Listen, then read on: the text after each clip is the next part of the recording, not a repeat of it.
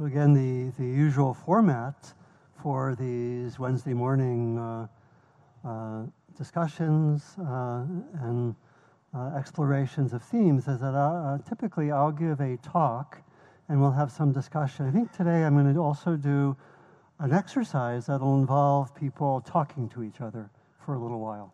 Okay. So that'll be probably uh, maybe in about 25, 30 minutes, we'll see. And then we leave some time for a discussion at the end. So again, want to welcome, my name is Donald Rothberg. And I'm going to be continuing uh, a series that I started uh, actually several months ago, which is a series on the theme of transforming the judgmental mind.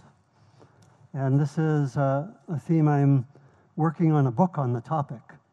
And I'm, as it were, bringing everyone here into my creative process. You are part of my creative process. and, and, that uh, I'm working on the book almost every morning. I am on sabbatical, but I wanted to stay teaching some here on Wednesdays and to uh, talk about some of the themes about which I'm writing to uh, both uh, share the process with you and also benefit from your insights and your creativity. So, and you can bring in stories. If you have some story that you think might be good in the book, you can um, be in the book. You can change. You can have your your name as it is. You can change your name. Possibly change your gender. That's up to you. if you go in the book, change a few things. I don't know. Um, that's up to you.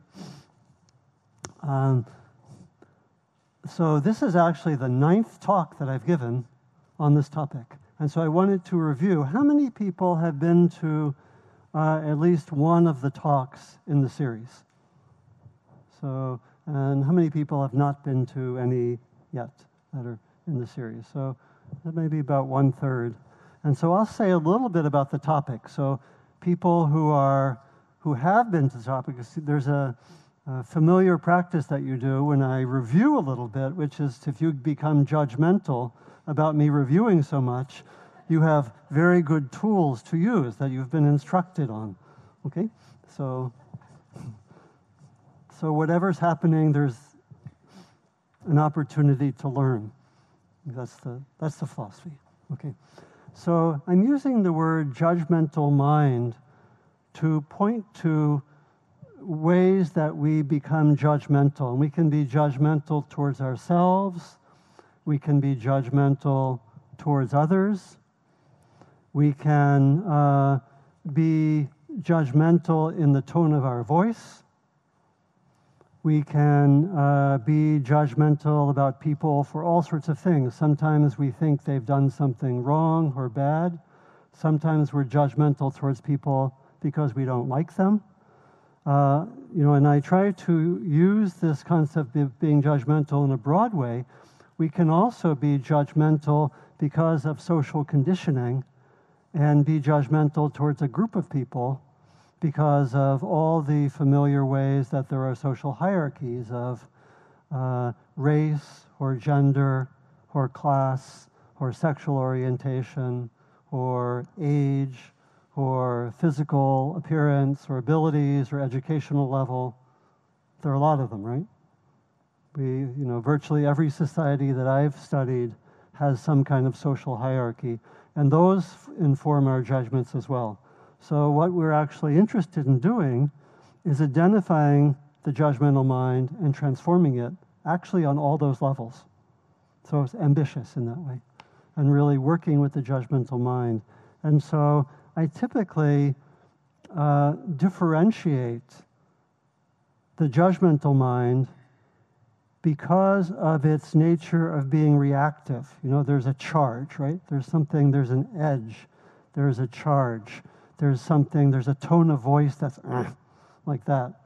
And there's a difference between being judgmental and just actually seeing something and making some kind of evaluation or assessment. That, for example, I'm a teacher it's very important for me to see oh, that student is deficient in this way. That student needs this, right? And I can see that and not be judgmental, right? I can also see the exact same thing and be judgmental, and probably am therefore not a very good teacher. And the student will know I'm being judgmental immediately, right? And will say, mm, you know, and if the person has a choice, it may be the end of the relationship. if the person doesn't have a choice, which is often the case, then we got problems. but, and so forth. So, does that make some sense? And so, what I think is that the judgment is actually complex. It's made up, often we observe something, that person is doing this, or I did this. I didn't, you know, I promised to do this for this person, and I didn't do it. And I observe that. I have an evaluation, that's not so good. And I can either be really judgmental, really harsh often towards myself or another, or sometimes I can just notice it, but it can be uh, the observation, the evaluation, as with the teaching example, can come with compassion or care, right? And so in Buddhist language, I say that the judgmental mind is characterized by reactivity, by this tendency to, in this case, typically to push away almost automatically or compulsively. And so this is a very major tendency in our lives, isn't it, right? That we often are judgmental of ourselves, we often are judgmental towards others, it makes, uh, it can, in extreme cases, lead to depression. You'll probably find in a lot of cases of depression, judgmental mind present. It can lead to very difficult relationships, right? A lot of the difficulties of relationships are when one person is judgmental towards another, or sometimes mutual, right? um, sometimes both, or sometimes if you look at a relationship where there are maybe the most difficulties, often both people are judgmental towards each other, right? And it can be it can be that way. And then we also can see that the judgmental mind can be there with a lot of suffering, basically. Can be there with um, interpersonal conflict, individual uh, depression, sadness, distress. It can be there uh, in many social conflicts. One of my questions uh, for my, my book is how many quotations I will have from the presidential election. there are a lot of examples of judgmental mind in the presidential primaries and now the presidential election. And I'm thinking, oh, I want my book to be read 10 years from now. They won't be so interested in what Mr. Trump says or what Hillary Clinton says or whatever. So, um, so that's one of my decision points for my book because there are many examples. okay, so um, have a good sense of what this is, the judgmental mind, and why it's important. Sometimes we, we give examples. Maybe if you can think of a one sentence judgment that you've experienced in the last day or two or three. Anyone want to give an example and I'll repeat them? Maybe just, if you can, in just one or two sentences. You know, just of how you were judgmental any, uh, towards yourself or towards others. Anyone want to give an example? Please. You never listen to a word I say. You never listen to a word I say. right? And uh, one of the, it's interesting because you can hear, you can look for the judgment in the tone of voice, and there also can be a tendency in the judgmental mind to exaggerate. Never. Every time you hear the word never, always, what are some other ones? Uh, those are those, there's a very good chance it's judgmental mind. Please. You don't understand me. You don't understand me. Now, interesting also, said with a tone of vo- a certain tone of voice, very judgmental. You don't understand me. You know, could, we could imagine probably 10 different tones of voice. But we also might uh, actually even say that, and it might not be judgmental. Because the reactivity is, you know, it's interesting. We can know it in the tone of voice or the energy in the body. And we, we are very sensitive to being judged, right? We know that we are very sensitive beings. We can really interpret that tone of voice. So people sometimes think, oh, I didn't say anything, but the tone of voice was like that, right? Yeah. Maybe one more example, please. You never listen to anything I say, so you should talk to each other. you never listen to anything I say. So again, we can see the um, tendency of exaggeration. Good, good example. Now, one other thing, just to clarify, I've been emphasizing examples of judgmental mind that are more negative. Okay, uh, but I think the judgmental mind can also be positive. That we can be judgmental and think something is really good, because in Buddhist language, what's characteristic of judgmental mind is reactivity and we know in Buddhist psychology, we are reactive in two main ways. We either push away compulsively or we grab hold compulsively.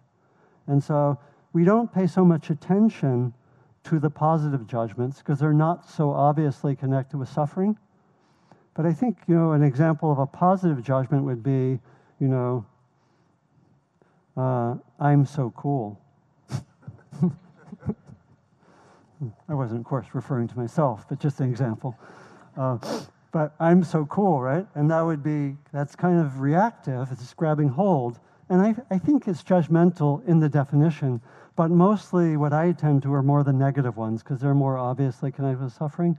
But the positive ones actually are important when we go deeply, you know, because it's, it's also, there's actually, when we are negative towards another in a judgmental way. We're usually positive towards ourselves in a judgmental way. It's just more hidden, you know. So it's an interesting one, right?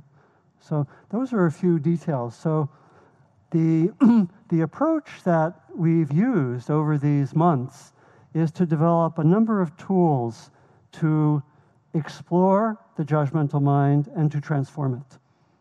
And I'll just be very brief, and then we'll go to the the, the subject I want to bring in today is how we work with the judgmental mind in our communications with others.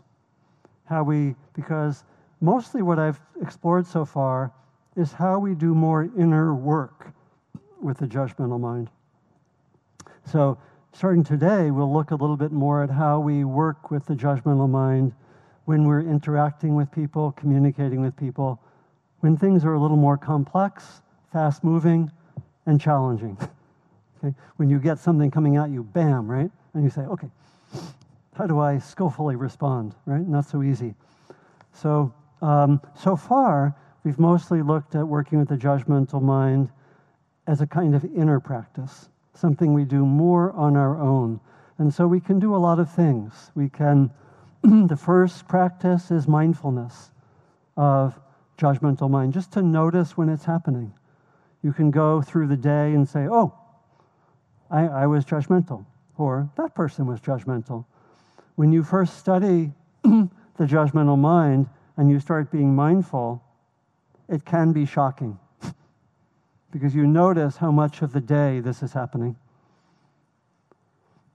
And so I often say, be very careful not, not to add a further judgment. Oh, I'm so judgmental. There's so many judgments.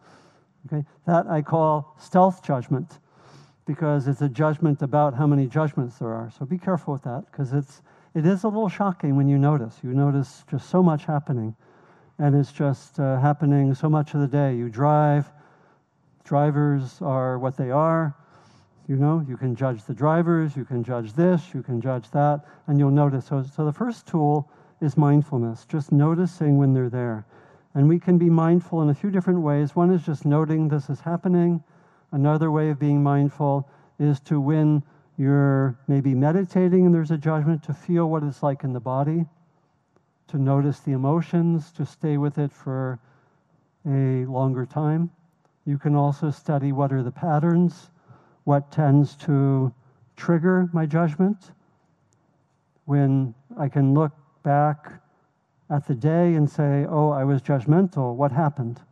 And I can say, oh, this was the trigger. So we study the examples of the judgmental mind. And I have found it very important, you know, in working with people on this, uh, which I've been doing for about uh, 14 years. And I've had groups every month. They come to, all these judgmental people come to my house. and they leave smiling, not judgmental. No. um, some of them do. Um, but we, um, what we find is that uh, when you start going into looking at judgments, it can be sometimes painful.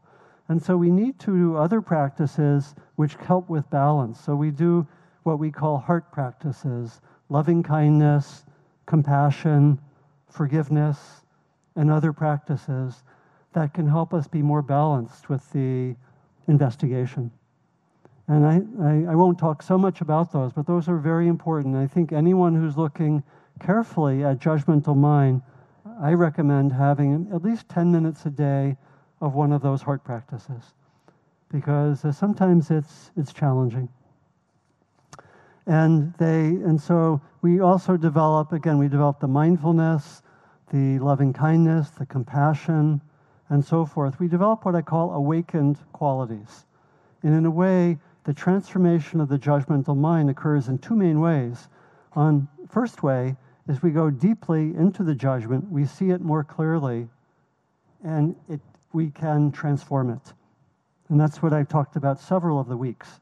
The second main way we transform the judgmental mind is more indirect. We basically just spend more and more time with awakened qualities, and we have more of a sense that this is who I am, that I am actually most deeply love and wisdom and compassion, and something in us starts shifting.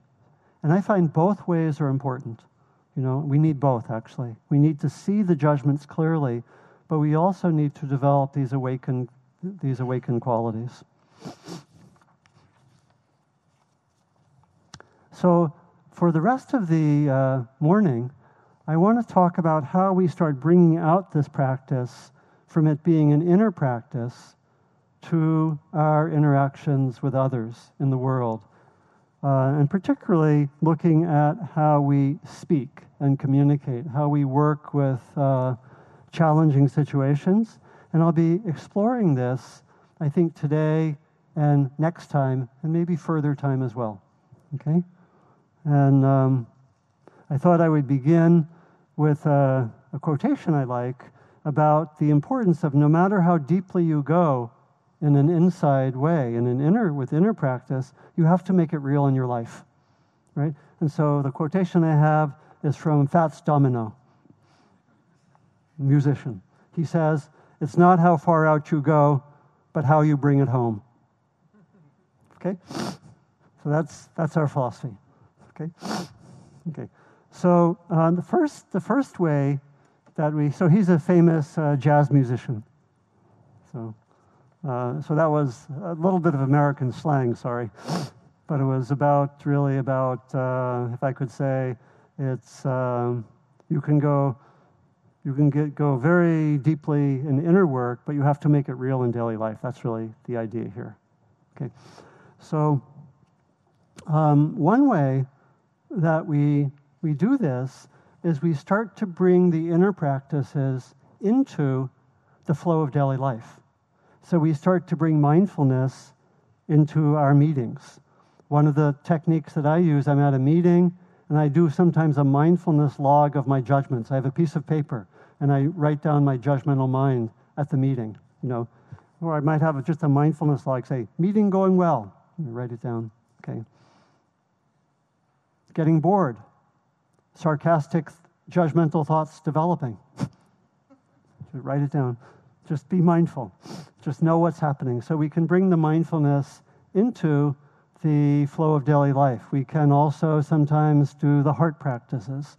You can do, um, if you're you know, one practice that I do, I've been doing, I think I've told you, I've been doing when I drive, I've been doing a practice of generosity when driving.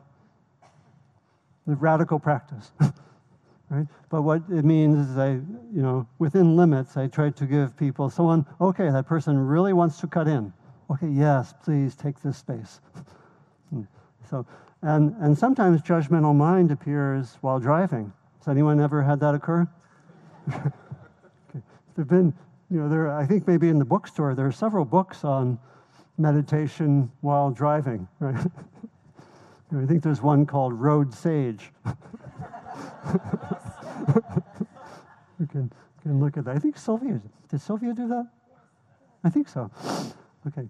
And, um, and so one practice I do is if sometimes if, uh, if I get judgmental just for a moment driving, I do a moment of forgiveness practice. You know, right on the spot. You can do that. You can bring the inner practices in. You can bring uh, loving kindness, compassion. Again, you want to not be uh, have people run over you, so to speak. but um, still, to do inner practices in the midst of daily life, at meetings, with partners, with friends, just to bring the inner practices in. A lot of the inner practices that I gave, one can bring, one can bring these in. Um, start with the easier ones. Start with the easier situations and build up your tools, build up the mindfulness, you know, at meetings where you're not active, you know, in other in situations like that. And start with simpler situations because gradually we want to bring our mindfulness, our loving kindness, our compassion into more and more fast moving and complex situations. Okay? Now, when we go to the area of communication, there are a lot of areas that we can focus on.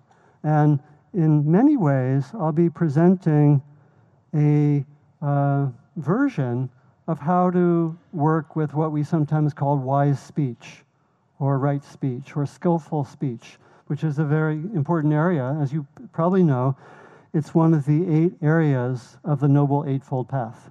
Right? So it's interesting. I always think, okay, sometimes we have the idea, but that, uh, you know, at the time of the Buddha, the monks and nuns were just meditating all the time, really quiet. So, why do they have Noble Eightfold Path? One of the inst- main areas of instruction is on speaking. Weren't they just silent all the time? But actually, maybe if you, uh, if you ever go to a monastery, you see they t- talk a lot, right? Although there's a lot of talking in monasteries, and you know, if you actually read the old text, the suttas, you'll find that the, the monks, particularly, were always being invited to dinner parties. Very, very often. And, and they had to, uh, you know, they had to go to dinner parties and engage, and they were talking, you know, and you actually find the Buddha having reports of some places where actually there were difficulties in speech, where people were angry at each other, where there were conflicts, and people were not being skillful with their speech. So it's a major area, you know, a very important area. And um, I think what we'll, look, what we'll do is look at several different areas of speech, and, and I'll be inviting you, and I'll give some exercises that we can do in the next week. Hopefully, we can come back next week and say how things were. I'm going to give some exercises. So there are a few different, uh, few different areas. The area I'm going to focus on today is looking at our, our views.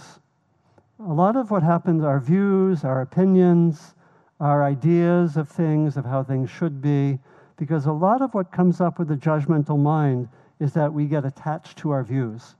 Has anyone ever been attached to a view? It looks like about maybe 20, well, 20% of the group. So have raised their hands, but the others, I saw, as I said, as people, hands were slowly going up. How, okay, if I ask again, how many people have sometimes have attachment to views? Okay. Okay, that's, I think that's more accurate. okay, so uh, that's what we'll look at. There also are a lot of important ways that, and another area that I'll focus on today is the quality of listening. You know, what, if you'll notice, when you get judgmental with another person, things get polarized and there's no listening. And if you really practice listening carefully, it's a very, very wonderful tool. In fact, uh, listening is sometimes used as a metaphor for spiritual practice. If you know, uh, sometimes, I don't know if we have, we used to have in the other hall a, uh, Thangka Tibetan image of Milarepa. Some of you know Milarepa, the great Tibetan meditator. He's always portrayed with his hand like this. Do you know those images of Milarepa? His hand is like this, he is listening. Or you know uh, Kuan Yin? Kuan Yin is known as she who she who listens to the cries of the world, right? And so listening is this very, very deep practice to really listen carefully. And so we'll bring in that. And then there are a number of other ways that we can develop in wise speech. Some of you know I teach, co teach seven day retreats on skillful speech. We have maybe 30 hours of material. So I'm going to give you the best. Short time, not 30 hours. You can come to the retreat if you like, but uh, we'll give, we'll do some, uh, some short versions of that. And then we'll also bring in some further ways of working skillfully with speech. One of the things we do in our retreats is we integrate the contemporary discipline of nonviolent communication, which how many of you have studied that? Several of you have, yeah. So it's something that uh, we have found very, we interpret it as a type of mindfulness practice, or mindfulness based practice. So those are a number of different areas, and there are actually other areas that we look at in the retreat that I haven't mentioned, but those are the basics. So I want to start with views, um, which is a very, a very important area. And the problem isn't so much having a view, it's attachment to views. And attachment to views, we'll see, is very closely connected to uh, being judgmental, right? And so if we actually look carefully at when we get attached to views in our thinking and in our speaking, it's one significant way to work with the judgmental mind. And if you attend to where you have attachment to views, and again, we have to, we have, I think we have to connect that with compassion, right? Because we're going to be noticing attachment to views all the time, right and left, so to speak, right? And so we need to say, oh, I'm not a bad person because I have attachment to views. This is human condition, right? And and so we're going to look at that. And again, we we have to look at the question of what's the difference between attachment to a view and commitment to a view, or let's say commitment to a principle, right? Those are not the same. I can be deeply committed to, let's say, being ethical, right? And is that the same as attachment? I don't think so. But we'll have to look at how we make that dif- differentiation, right? That's a little bit tricky, right? Um, okay, so ready? Ready to look at views. Um, maybe first, just uh, maybe we'll take a few more exa- take a few examples. Can anyone think of a view that you were attached to in the last 24 or 48 hours? And um, Again, maybe if you can say it in one sentence or two sentences. Anyone want to give some examples? You don't have, don't have to give the worst. Please. Donald Trump is a dangerous person. Donald Trump is a dangerous person. Okay, and that may again that uh, and you felt some attachment around that view. Okay, uh, please. Being right. Yeah, being right about something. Can you give one example? Um, just directions, and somebody should have followed me because I know exactly where I'm going. Yeah. Yeah. Yeah, this, this person should have followed me. This person did not do it right. Right? Okay. How many can relate to that example? Okay. Okay. Yeah. Yeah, a lot of, a lot of, see, this really connects with a lot of the areas we're judgmental about, which is often moral or ethical in nature. We, we judge because someone didn't do it right. And right often means what? My sense of what's right. I determine right and wrong, who's good and bad, etc., right? Often. Okay, maybe one or two more examples, please. Those two people really need to stop that bickering, okay? And, and it can be, again, it's judgmental, but it, you can hear the, the view is that this should happen. And I I'm attached to that. you Yeah. maybe, please. I have a big project, a road project in my neighborhood,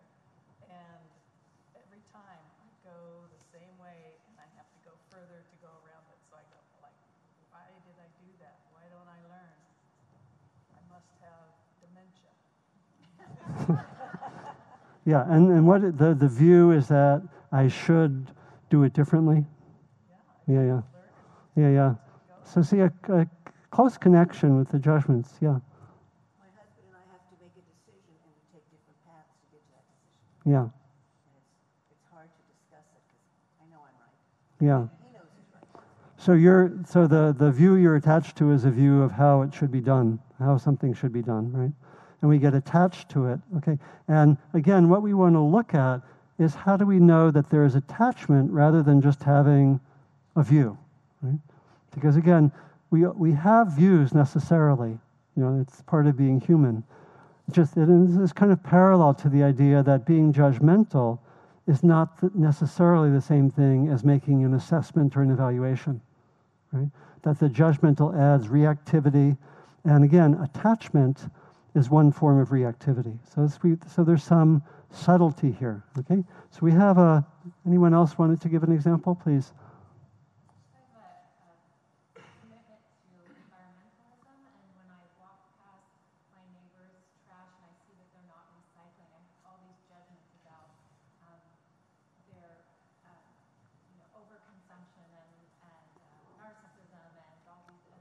These people are over-consuming, narcissistic, and not properly green. okay. Please, okay, maybe last one. Yeah. I just noticed on a like positive side that uh, sort of an attachment to a preference. Yeah. You know, like uh, his music uh, is always wonderful.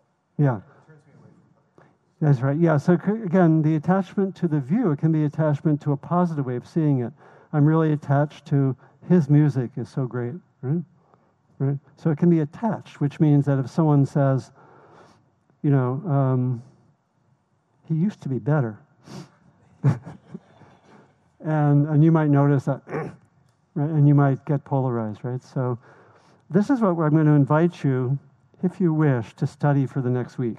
You want to study your attachment to views? Okay, it's a way to get freer. Right? Okay, how many would be might be up for that? Okay, very good. And you can also I'll, I'll say more.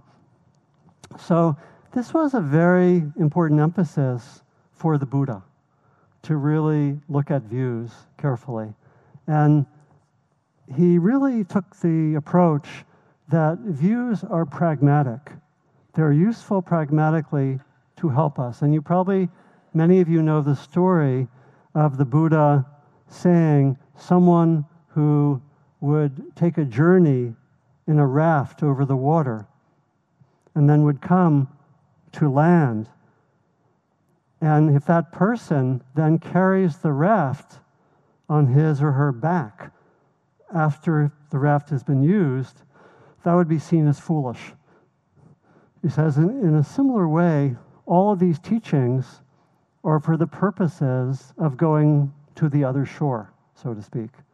And that when you get to the other shore, you leave the raft, you know, on the sand and you don't carry it on, on you.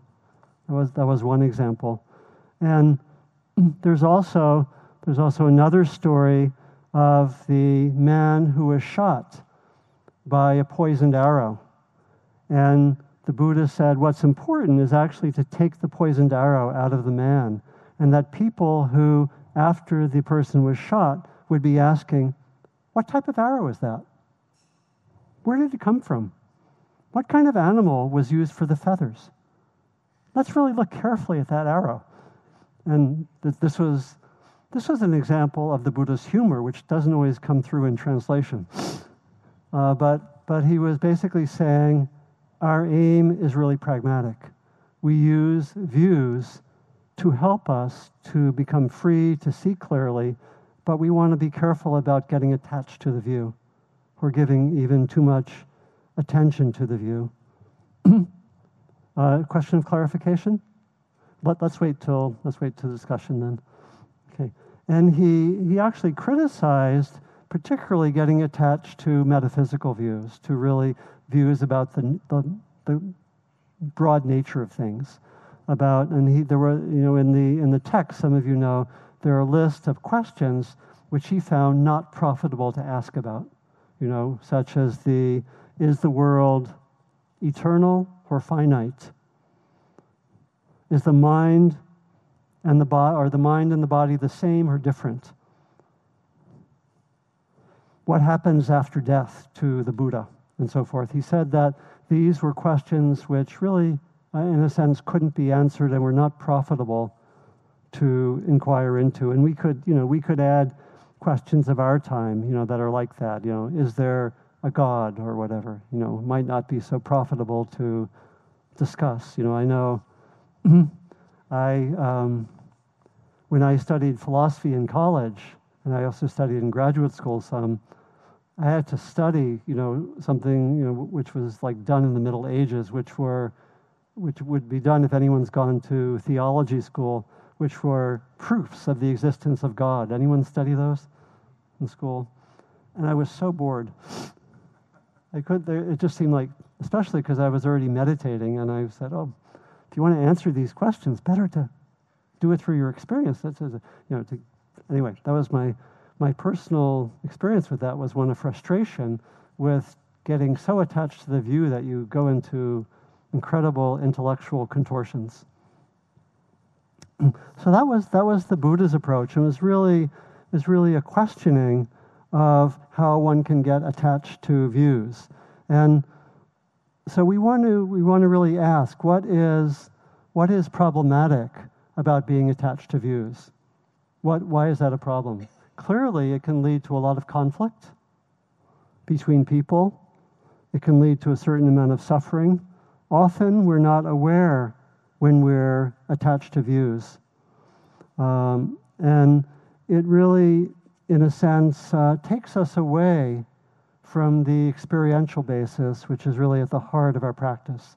That we want to be actually, one, one of the benefits of our practice is that we try to keep things grounded um, in, direct, in as direct experience as possible, in, in our thoughts, our sensations, and we actually can track when we're making interpretations, when there are views, and, and we can actually know, oh, that's a view, as opposed to, I had sadness, right?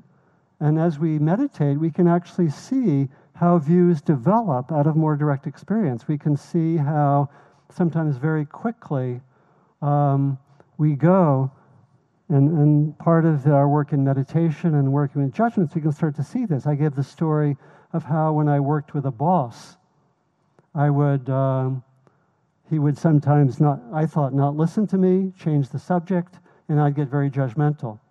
And as I did more investigation, I could see how, oh, that didn't feel good when he did that.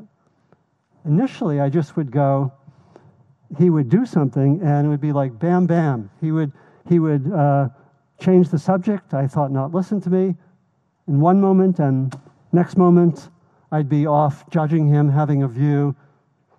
Why is he the boss? he doesn't know anything, and so forth, right? And so a lot of times we go very automatically to our views.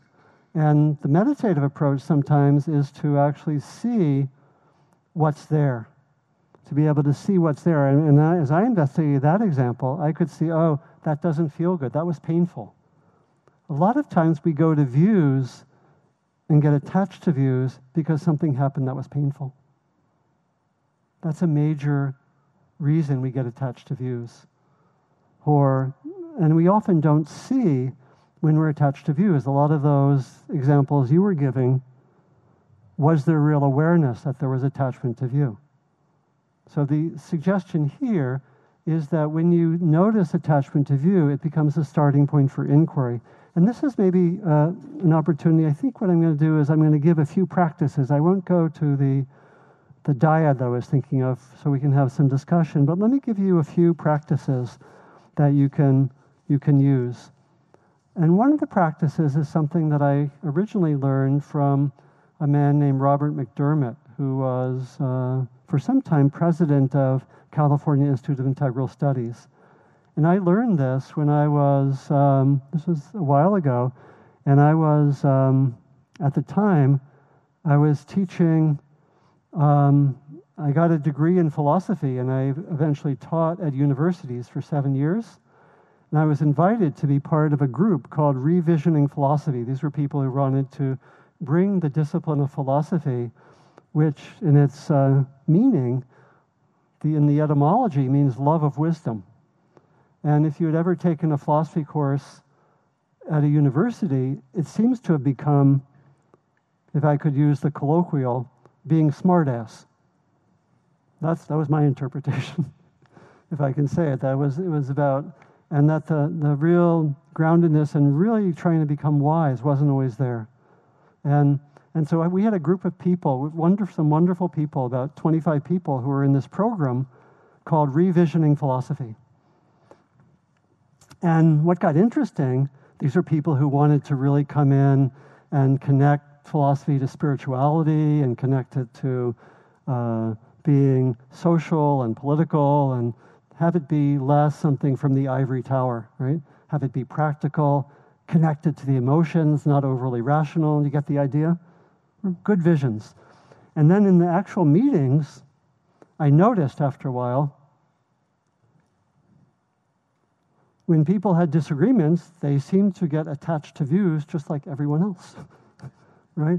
And and it was very interesting. And a guy named Robert McDermott, who, who became a friend, he gave a practice which I really love. And this is one of the practices that I'll invite you to do if you want to, which is he said, I'm noticing that all of these well meaning people, when you get into have a difference of views, you, you look like everyone else, right?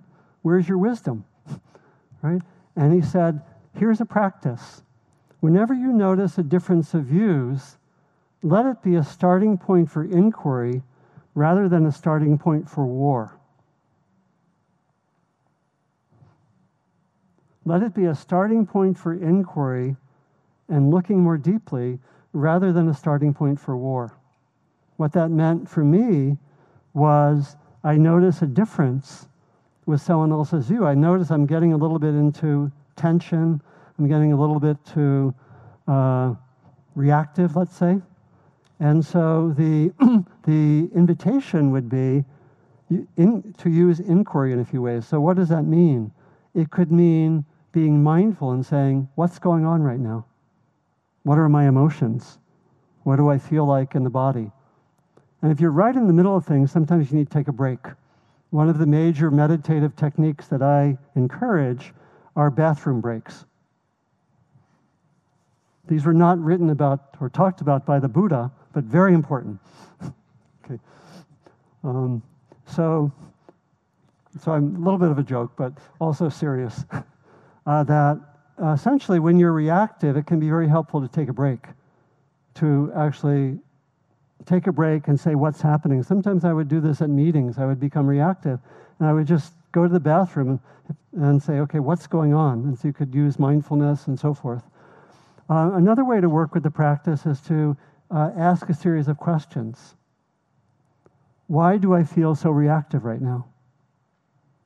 Mm-hmm. Is there something to learn from this other person? You know, is there something in my past which is connected with being reactive? Why am I why am I having this reaction? Not to be overly analytical about it, but just to see see what's there. And so to, take this as a practice, even to have that idea, you see, it gives spaciousness, doesn't it? It no, you notice the tendency to get tight, and you relax some, and you try to look. And it also means that you can actually say, "Let me listen to what this other person is saying. Is there something valuable there?" No, not at all. but you can actually look and ask that question. So not an easy practice, is it? Can you remember this when, you, when things get a little heated or tight? So it's, a, it's not an easy practice, it's an advanced practice.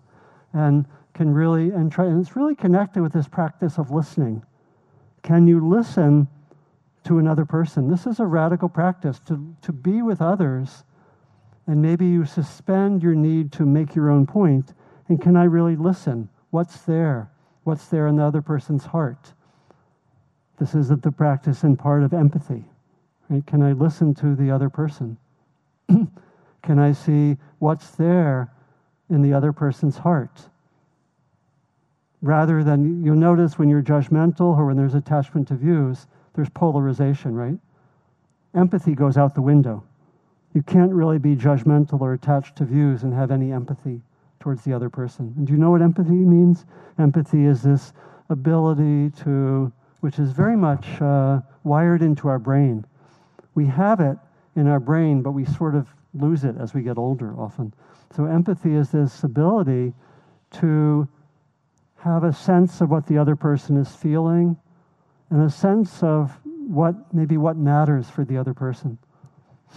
And you can actually deliberately uh, train in this. You can be in a conversation and let me say, what is this other person feeling? And you can't do that and be judgmental and attached to views at the same time. So these are very interesting practices, right? Practices of listening, of being empathic. Now you want to, you know, you want to do this in a wise way. Again, none of this means being a pushover. None of this means saying, do what you wish. I'm empathic. right? It's not that. You know, we want to stand up for ourselves and so forth. So that's that's another practice.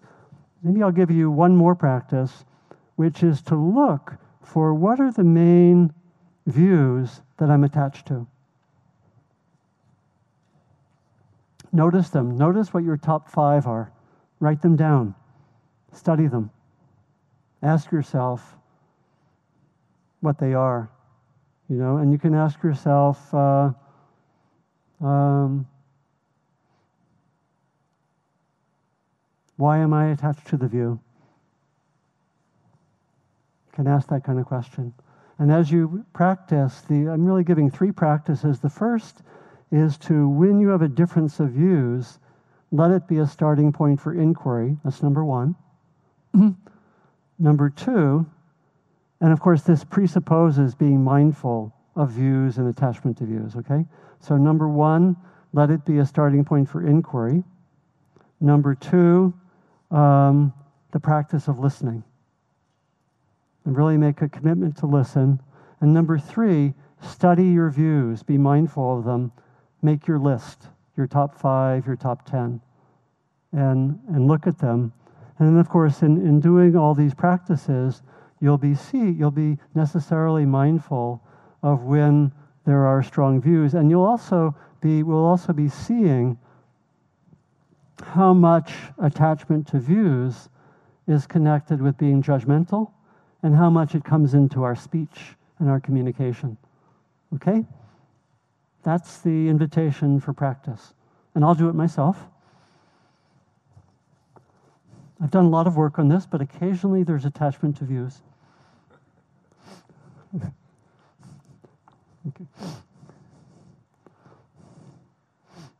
But everything that I just said about views is completely true, and if you disagree, okay. I think so. Humor very helpful, right? Humor very helpful with looking at this whole area, right? Okay. Um, good. I think that's good. Let me see. Maybe I'll end with a quotation. Maybe two quotations. One is from uh, Thich Nhat Hanh, the uh, uh, Vietnamese uh, monk and teacher. One of his, he gave guidelines for his group called the Tiep Order in the 1960s. These were people who were combining their practice with being engaged in the world, actually, at the time of the war in Vietnam. And he gave a set of 14 guidelines. This is one of them. This is related to views. Do not think that the knowledge you presently possess is changeless absolute truth.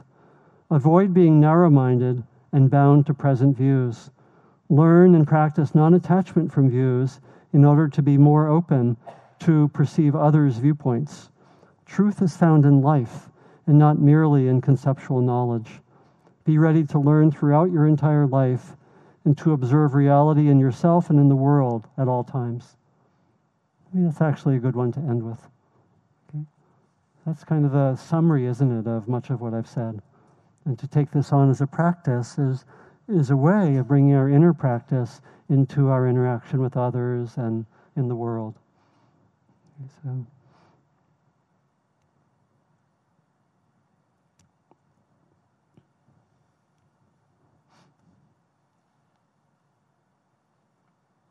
So we have some time if there are any questions or reflections about anything I've said, about any of the practices. Please. Uh, we'll, we'll use the microphone, okay? I'm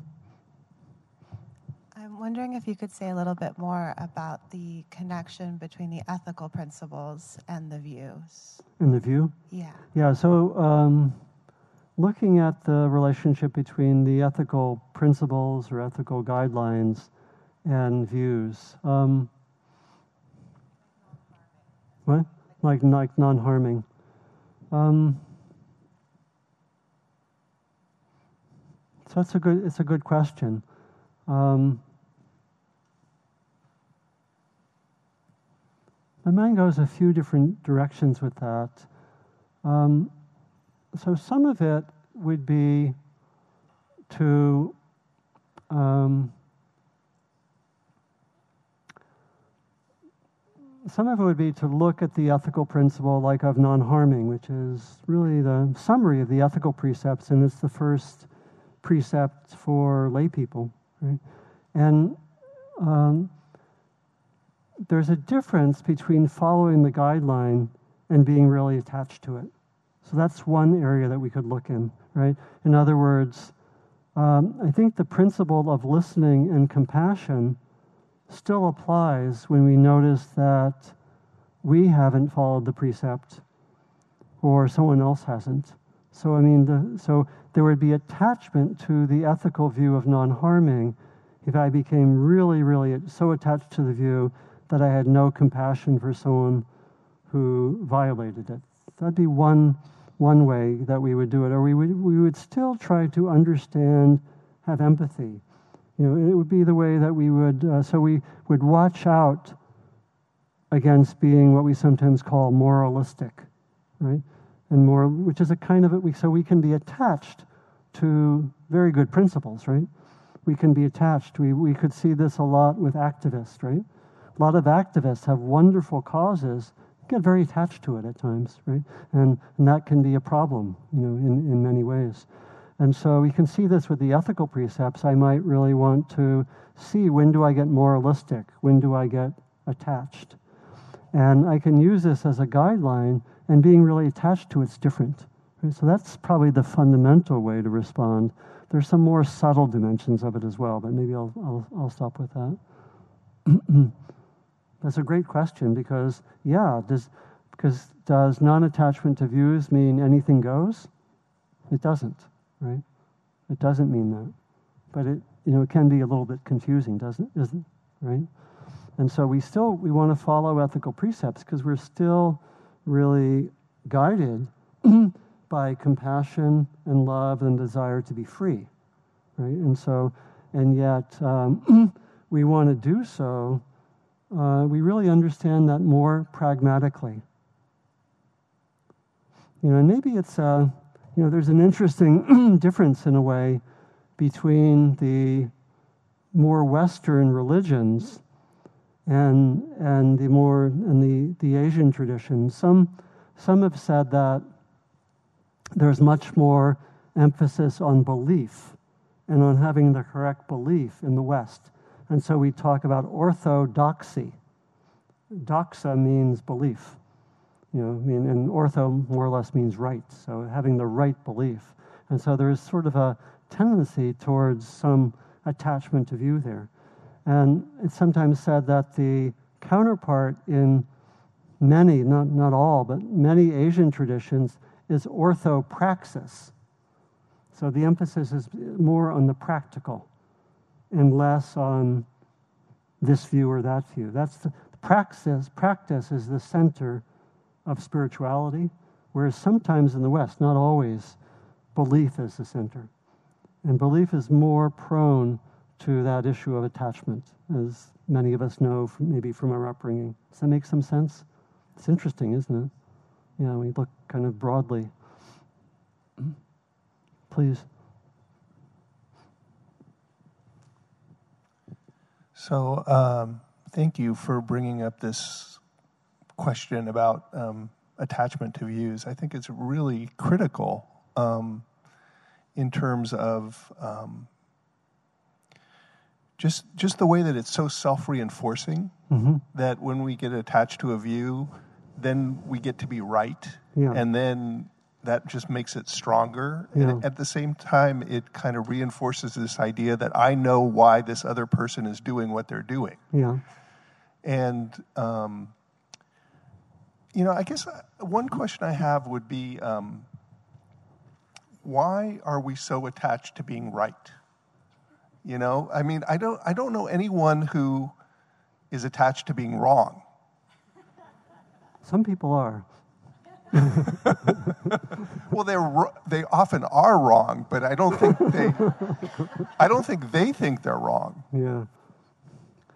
Yeah, I think I, I won't go too much with that, but I think actually some people have conditioning from their family mm. where they're told that they're wrong and they actually are invested in that. It's like a it's like a negative identity. So mm. I think, but not to go. Yeah. I think that is the case sometimes, but but yeah, why why do we have why do we want to be right so much? Do, do you think it has to do with attachment to self or self clinging or? Yes. Yeah. Oh, Sorry. No, it's it's good. It's a good connection to to bring this up. We haven't haven't talked so much about the sense of self and the sense of. I was I was suggesting it when I said that when there's attachment to view, we have a very polarized relation to others. There's a very strong sense of I'm here, you're there, I'm right, you're wrong, we're different, and so forth. So there, I think attachment to view and being judgmental are very connected to our sense of self. And, and so one of the ways that I like to talk about this whole area, you know, in, in Buddhist practice, one of the focus areas is to really look carefully at the construct of self. And I think this whole area is a really great way to look more carefully at it because see how much that sense of self is wrapped up with being right, being judgmental. See what happens to yourself when you actually listen to others. It could be disorienting for some people. You know, some politicians, if they actually had to be empathic and listen to others,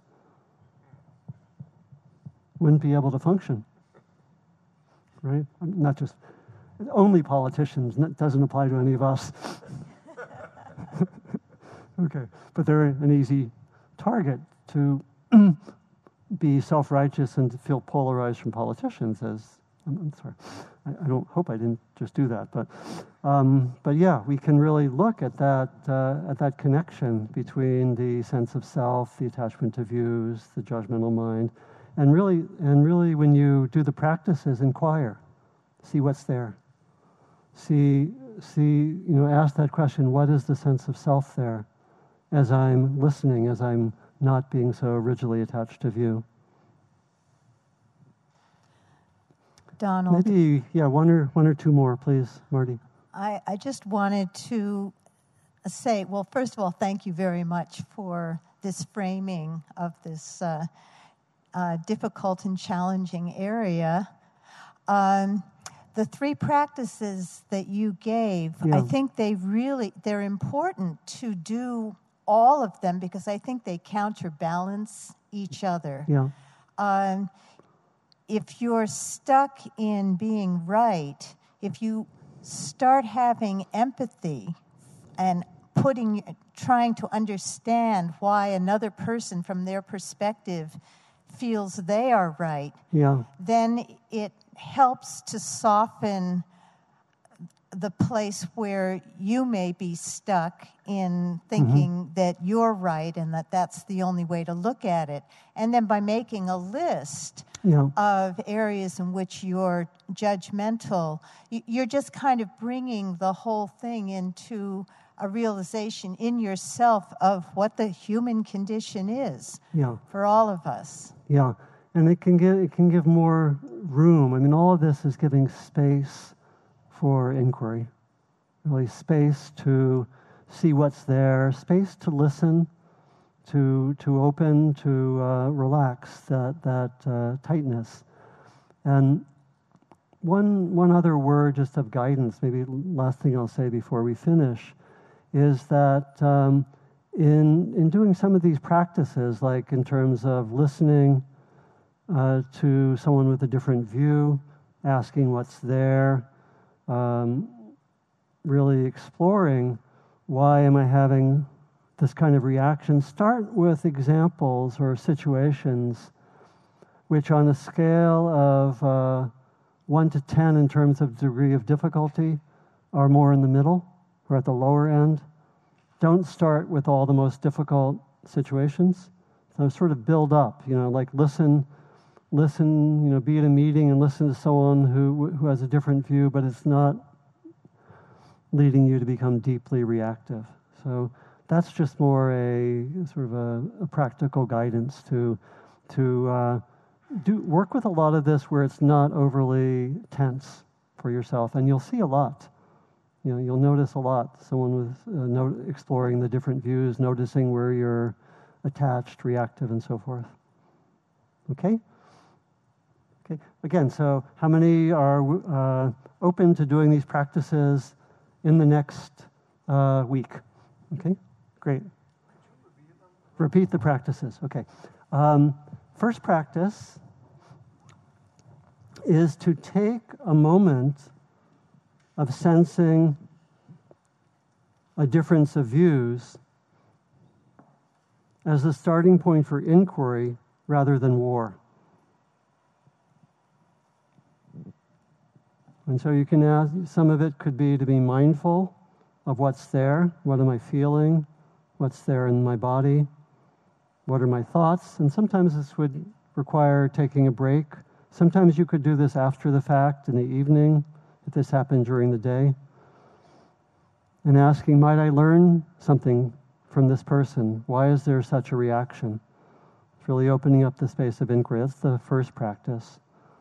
Second practice is to generally take listening to others as a practice. This could be connected with the practice of empathy, of tuning in to the feelings or emotions of the other person, the sense of what matters for the other person, as much as you can sense that. And again, you can do this initially where there's not so much initial polarization, where it's a little bit easier, and then work up to the difficult situations or more difficult situations. And third practice is to um, be mindful of where you're attached to views and develop your list, your top five or your top 10. Maybe we can compare those next week. I imagine there'll be some similar entries, especially in election year. Okay, so let's sit for a moment.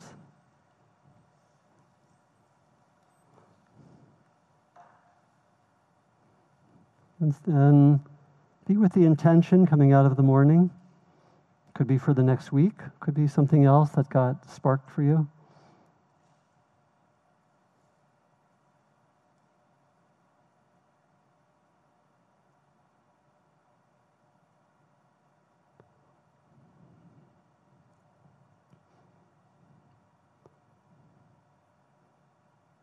And in this traditional practice, the dedication of merit, we offer the benefits, the fruits of our time together to ourselves, to each other, and then out beyond the boundaries of this hall, ultimately to all beings, which circles back and includes ourselves.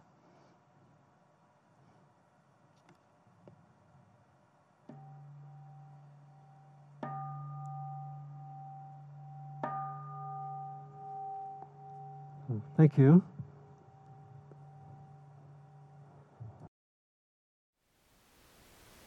Thank you for listening. To learn how you can support the teachers and Dharma Seed, please visit dharmaseed.org slash donate.